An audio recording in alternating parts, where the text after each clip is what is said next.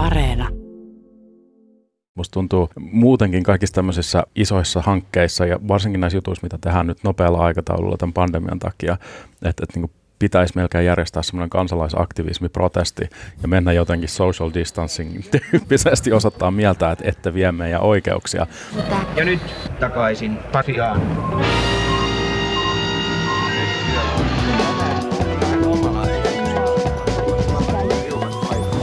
Moikka ja tervetuloa tänne Käsidesin katkuiseen studioon. Tää on takaisin Pasilaan ja mä oon Marjukka Mattila. Mun nimeni on Toivo Haimi ja kuuntelemasi podcast on uutispodcast, jossa me yhdessä ymmärretään maailmaa ja sen tapahtumia sekä ilmiöitä. Jos jokin asia uutisissa askarruttaa tai menee yli hilseen, niin laita meille viestiä WhatsAppissa numero 044 421 4823, niin me tehdään parhaamme ja otetaan asiasta selvää. Just näin.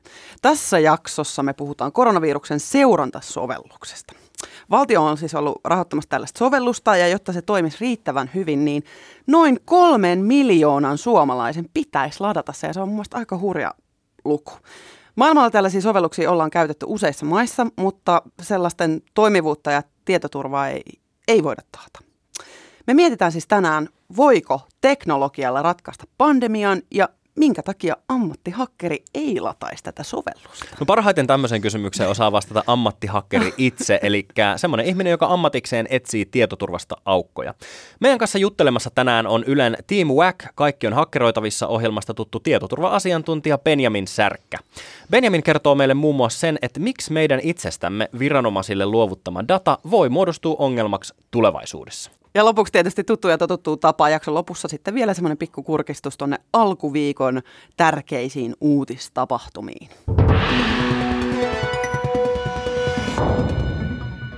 No niin, tervetuloa tänne Pasilaan Benjamin Särkkä. Sä oot ammattihakkeri ja leipätyöltäsi tietoturva-asiantuntija Nordeassa.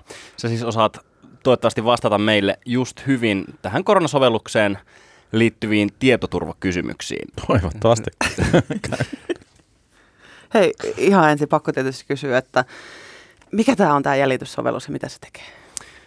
No sikäli kun itse tiedän, niin tämän sovelluksen nimi on siis Ketju, ja sitä kehittelee tämmöiset IT-puljut kuin 2MIT, Futurise, Reactor ja tämmöinen tietoturvafirma kuin Fractal.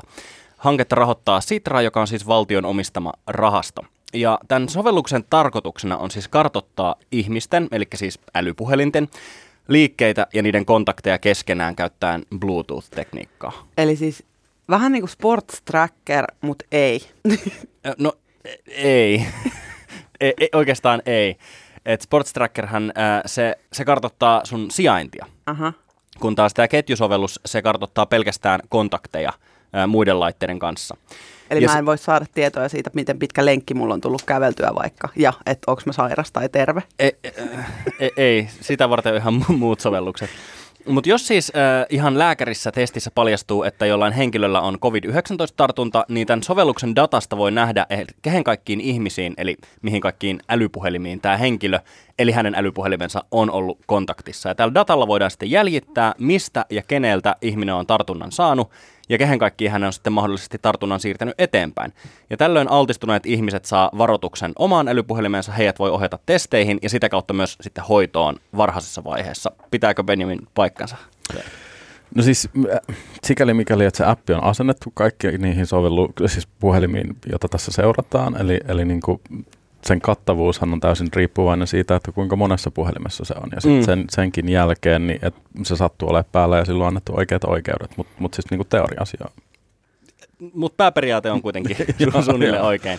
Ja sen hyötyhän on se, että, että sillä saadaan selville esimerkiksi sellaisia henkilöitä, jotka on saanut tartunnan ja levittää virusta eteenpäin, mutta jolla ei ole vakavia oireita, jotka esimerkiksi oireettomina heiluu tuolla ympäriinsä tai sitten lievillä oireilla. Tässä on toki muutamia avoimia kysymyksiä, mitkä heräsivät, että miksi Suomi tekee oman sovelluksensa. Et esimerkiksi Singaporessa ja Saksassa on jo omat sovellukset olemassa. Et, johtuuko tämä Benjamin ehkä tietosuoja-asioista, eli ei haluta suomalaisten dataa minnekään ulkomaille sellaisiin paikkoihin, joita sitä ei voisi turvallisesti hallinnoida? No se on varmaan niin yksi, yksi syy. Toinen voi olla se, että, että halutaan niin hallita se, että mitä sitä dataa pystytään käyttämään. Siis, siis niin kuin usein tällaisissa sovelluksissa, varsinkin niin ulkopuolelta tai ulkomailta tulevassa sovelluksissa, niin, niin vaikka sen datan omistaminen näennäisesti olisi sillä yksilöllä tai sillä maalla, it, itsellään, niin sen niin kuin datan hyödyntäminen voi silti olla sillä yrityksellä tai toimijalla, joka on toteuttanut sen appin. Ja, niin kuin tässä keississä niin vaikuttaisi olevan kyse siitä, että halutaan vaan varmistaa, että se suomalaisen tietosuoja saadaan pidettyä kunnossa ja, ja sitten sen myötä pidettyä suomalaisten käsissä. Se, miten, miten sitä dataa sitten käytetään tai muuta, niin se on vielä vähän sille mulle ainakin hämärän peitossa, että, että niin kuin mikä siinä on se se malli, ää, mit, mitä kaikkea muuta sillä datalla pystytään tekemään, mihin kaikkeen muuhun se niin kuin soveltuisi, ajetaanko siihen mitään muita simulaatioita tai, tai niin kuin muita tämän tyyppisiä juttuja. Et, et, niin kuin, ää, vähän, vähän yritin tutkia, että mitä kaikkea tästä julkisesti löytyy, löytyy tietoa ja, ja niin kuin vähän vaikeasti löydettävissä on vielä ainakin niin kuin mulla, mm. että ehkä joku tietää paremmin, mistä, mistä sitä dataa saa, mutta mut siis niinku toimijat, jotka tässä on taustalla, niin nämä on kaikki kyllä ihan hyviä toimijoita ja niinku, niillä on hyvää porukkaa duunissa ja tietää mitä tekee, että et niinku oletettavaa olisi ainakin, että sieltä on tur- turvallinen ja toimiva appi tulossa. Joo. Niin kuin sanottu, niin tässä on sitten avoimia kysymyksiä se, että sehän toimii vaan silloin, jos sitä käyttää mahdollisimman tai tarpeeksi moni. Ja tämmöinen sovellus vaatii tietty älypuhelimen, jota ei läheskään kaikilla ole, etenkään ikäihmisillä, joille sitten tämä COVID-19 on erityisen vaarallinen. Ja lisäksi sitä älypuhelinta pitäisi pitää koko ajan mukana ja päällä. Niin, ja sallis, niin, niin kuin, jos se Bluetoothin kautta tekee sen tunnistamisen, mikä olisi se niin kuin lähi, verkko, verkko, mistä se pystyy tekemään sen tunnistuksen, niin, niin, niin kuin silloinhan sen Bluetoothin pitää myös olla päällä siinä, siinä mm. puheluksessa. Sovelluksella pitää olla lupa käyttää sitä Bluetoothia. Jos, jos siinä taas niin kuin ei vaadita sitä, että on se appi ja se tunnistaa silti sen Bluetooth-laitteen, mm. mikä siinä on, niin sitten niin mulla alkaa herää kysymyksen siihen, että miten ne saa, saa luvan siihen näiden laitteiden seuraamiseen ja niin kuin muihin. Että, että musta tuntuu muutenkin kaikissa tämmöisissä isoissa hankkeissa ja varsinkin näissä jutuissa, mitä tehdään nyt nopealla aikataululla tämän pandemian takia, että, että niin pitäisi melkein järjestää semmoinen kansalaisaktivismi, protesti ja mennä jotenkin social distancing tyyppisesti osoittaa mieltä, että ette vie meidän oikeuksia niin kuin tämän varjolla, mutta mut, niin eihän se ole hyvä idea tietenkään kerääntyä niin. kasaan, kasaan mutta mut, niin se, se helposti menee siihen, että nyt halutaan tai kallistutaan sinne turvallisuuden puolelle ja sitten sit sen myötä, että et se turvallisuuden takaamisen takia, niin, niin me ollaan valmiita luopumaan sellaisista asioista, mitkä ei välttämättä olisi hirveän hyviä, mm. hyviä tai mistä pitäisi ainakin käydä jonkun verran keskustelua, että pitäisikö niistä luopua. Se on ihan hyvä pointti ja, ja nyt olisi ehkä vähän väärä hetki käydä sitä keskustelua, että olisi ehkä pitänyt käydä jo paljon aikaisemmin, että mitä jos tulisi tämmöinen tilanne, kun olisi ollut aikaa käydä sitä keskustelua. Mm. Nythän on vähän niin sanotusti kiire. Liikenne- ja viestintäministeri Timo Harakka on toivonut, että tätä sovellusta käyttäisi 60 prosenttia suomalaisista, eli noin kolme miljoonaa ihmistä. Tämä ei kuitenkaan ole mikään käsky, eikä valtio ketään esimerkiksi lainsäädännöllä pakota tätä sovellusta käyttämään. Niin Benjamin, mitä sulle, yleistyykö tämä sovelluksen käyttö valtion toivomalla tavalla? No siis en, en usko. Siis mun on tosi vaikea vaikea nähdä semmoinen tilanne, missä kolme miljoonaa suomalaista voisi olla samaa mieltä yhdestä asiasta. tota, et miksi, miksi Suomessa on just toi 60 prosenttia, kun maailmalla muissa maissa pyydetään paljon enemmän käyttäjiä? Et onks, onks niin sit... Mihin se 60 prosenttia niin. perustuu? Mun mielestä se on vähän outo. Mä en ole varmaan oikea ihminen vastaamaan Joo. siihen, mutta musta tuntuu, että niinku statistiikan perusteella sillä saadaan tarpeeksi iso kattavuus Suomesta. Että täällä on kuitenkin semmoisia pienalueita alueita ja niinku isoja etäisyyksiä, missä sitten niinku riittää, että on, on muutama appin käyttäjä, jotta saadaan jonkunnäköinen käsitys siitä, että mikä se tilanne siellä on. Et, et, niin kuin ainahan se ei mene statistisesti niin, että enemmän kattavuutta tarkoittaa tarkempia tuloksia. Että et se niin kuin representatiivinen otos saattaa olla niin jossain tuossa luokassa, mutta mä en, mm. mä en tunne statistiikkaa, mä en ole niin mikään matikan mestari, mestari mutta siis niin kuin maalikkona voisin kuvitella, että jostain tällaisesta on kyse. Onko sinulla tietoa, että miten muissa maissa, esimerkiksi Singaporessa tai Saksassa on toiminut tämmöiset vastaavat sovellukset? Mä en Saksaa tai Singaporea katsonut, mutta mä niin mielenkiinnolla seurannut sitä Kiinan appia, okay. appia missä on siis niin tämä vihreä, keltainen, punainen tyyp, tyyppinen juttu. Ja, ja sitten siinä niin kuin käytännössä, jos sulla on appi näyttää punaista, niin sä et saa liikkua mihinkään. Sitten pysyt himassa ja et, et tee mitään. Et se Tarkoittaako niin kuin... se siis silloin, että, että on joku niin pandemian joku hätätila vai että onko se henkilökohtainen ei, siis se punainen? On, joo, siis se, on niin kuin, se, se ikään kuin kertoo, että silloin sä olet saastunut tai niin kuin sulla on tämä tartunta Ja, ja niin kuin silloin sä et saa liikkua, silloin sä et saa tehdä mitään. Sitten jos sä oot keltainen, niin sulla on niin kuin tietyt rajoitukset. Ja jos sä oot vihreä, niin sit sä et, et edelleenkään ole ihan täysin vapaa liikkumaan, mutta silti niin kuin vähemmän rajoituksia mm. kuin, kuin muilla, jossa niin kuin käytännössä sit, äh, voidaan tehdä se jatko-olettamus, että jos joku kävelee punaisella äpillä kadulla, niin ne pystyy seuraamaan sitä ja toteamaan, että okei, että nyt me otetaan sut kiinni ja viedään sut johonkin, missä niin kuin... Tuo on vähän tällainen problemaattinen niin homma. joo, joo, joo. Nyt näkee pitkältä, että tuolla tulee tuo puisto toisessa päässä, tulee tuo punainen piste ja nyt kaikki vihreät lähtee niin. silleen niin kuin karkuun ja keltaiset jää silleen vähän siihen välimaastoon. Joo. Se... Saaks mennä vai eikö mennä vähän niin kuin? Siis, niin, no, no, mutta mut siis jos sitä miettii tolleen, joo, mutta siis, jos se vie yhä, yhä sitten pidemmälle, että mitä jos niin joku ä, ulkopuolinen toimija tai se valtion tahan toimija niin katsoo, että toi on joku poliittinen ihminen, joka on eri mieltä asiasta, että laitetaanpa se punaiseksi nyt, niin, niin sitten meillä on perustellut niin mm. syyt pitää se kokonaan eristyksessä kaikista muusta kansasta. Tämä on niin vähän se mihin mä viittasin aikaisemminkin, että musta tuntuu, että me tosi nopeasti ollaan siirtymässä semmoisen, mm. niin kuin, tai luopumassa täysin näistä meidän yksityisyyjutuista ja oikeuksista ja muista ilman, että me oikein niin kuin mietitään, että mitä se tarkoittaa. Ja siis tämä on sosiaalisesti niin kuin todella rajoittavaa toimintaa, että jos tietää, että sä oot ollut aikaisemmin vaikka punainen, voiko siihen täysin luottaa? Miten se eristää esimerkiksi työnhakutilanteita? Hmm. Että jos tietää, no itse asiassa mä katson tästä näin, tätä sun logiin, niin sähän olit tuossa kaksi viikkoa sitten vielä keltainen. What's up with that? Kerropa hmm. nyt, että mitä niinku tapahtui. Hmm. Eli, eli se varmaan voi olla kyllä semmoinen vähän niinku psykologisesti aika raskas kokemus olla jossain vaiheessa punainen piste. Aivan varmasti, hmm. joo. Mennään sitten vähän syvemmin näihin tietosuoja-asioihin, mitkä liittyy just tähän Suomen kehittelemään äh, sovellukseen. Niin IT-asiantuntija ja tietokirjailija Petteri Järvinen sanoi viime viikolla yli, Yle puheella, että ei tarvi olla huolissaan tämän sovelluksen tietosuojasta, että se ei ole sen kummempaa kuin antaa tietojaan esimerkiksi kaikille somealustoille tai vaikka ruokakauppasovelluksille. Et itse asiassa ää, Petteri Järvisen ää, mukaan koronasovelluksesta tarvitsisi olla näistä vähiten huolissaan. Ja samaa mieltä oli myös Reaktorin ää, Sampo Pasanen, että se tieto, joka puhelimeen jää tästä sovelluksesta, on anonyymiä kohtaamistunnistettietoa, niin Benjamin, onko näin? Voidaanko olla huoleti? No siis kyllä ja ei. ei. et, et, et, et, niin kuin kaikki data, mitä meistä kerätään. Niin, niin, niin, niin, siis kaikki data, mitä meistä kerät, kerätään, niin vaikka kuinka anonymisointuu, niin, niin kuin jos siinä on tarpeeksi metadataa, niin sen niin kuin anonymisoinnin pystyy purkamaan. Ja, ja niin kuin, Sampo ja, ja niin, on, on hyvä tyyppi. Mä, mä olen paljon ollut tekemisissä sen kanssa. Se, se tietää, mistä se puhuu.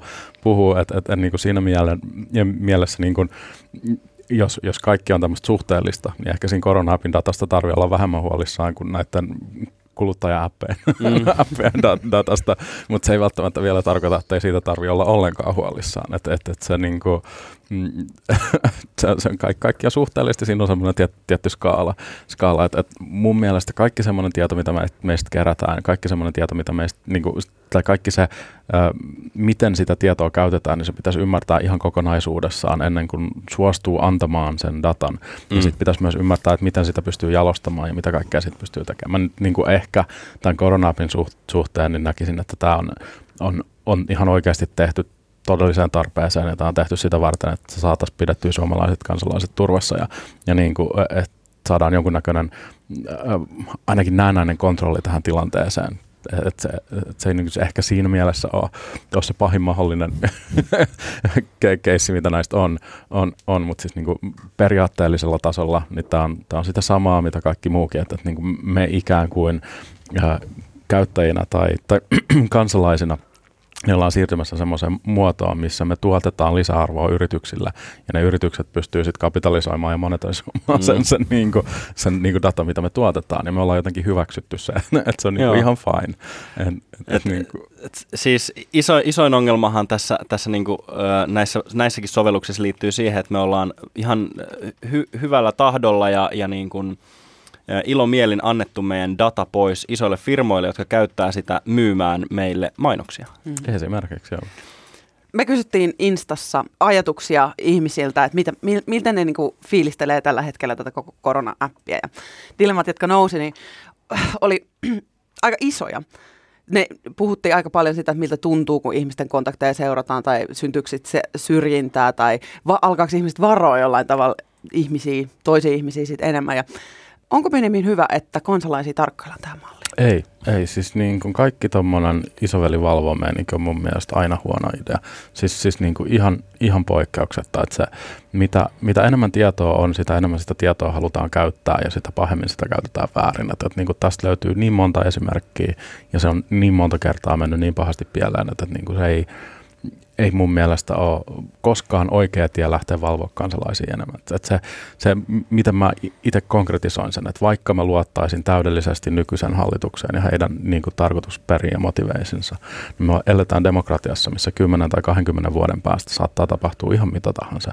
Ja, ja niin kuin se tieto ei katoa mihinkään. Se on digitaalista bittiä jossain, sen säilyttäminen ei maksa käytännössä mitään, se on siellä ikuisesti. Ja, ja niin kuin, mitä enemmän sitä dataa on, niin sitä helpommin sieltä löytyy jotain semmoista, mitä joskus tulevaisuudessa voidaan käyttää meitä vastaan. Ää, osaisitko kuitenkin listata, mitä, mitä tässä olisi tässä appissa plussia ja miinuksia?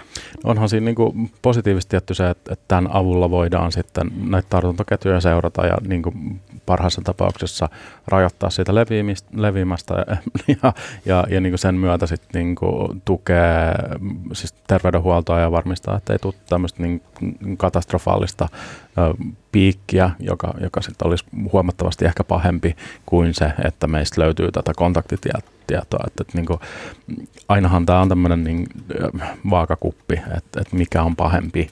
Että, että niin kuin se, että puolet Suomesta kuolee, kuolee, mikä nyt ei ole hirveän realistinen ehkä, mm. ehkä kuitenkaan vastaan, vastaan että niin kuin tämä data meistä kerätään. Et niin, kuin, niin kuin mä aikaisemminkin tuossa sanoin, niin mä en ehkä, ehkä näe, että tämä appi on se, se niin kuin paha tai että, että niin kuin tässä välttämättä olisi niin paljon niitä ongelmia, mutta periaatteellisesti tässä on niin kuin haasteita, koska tämä niin kertoo nimenomaan semmoisesta toimintakulttuurista, missä, missä me niin kuin suostutaan luopumaan semmoisesta asiasta, mistä me ei oikein ymmärretä, että mistä me luovutaan. Näillä perusteella, mitä sä tiedät siitä jo olemassa olevasta kokeilusta ja siitä jonkunlaisesta versiosta, niin osaat sanoa, että onko se appi luotettava? Voi, mitkä siinä on mahdolliset virheet, mitkä bugit?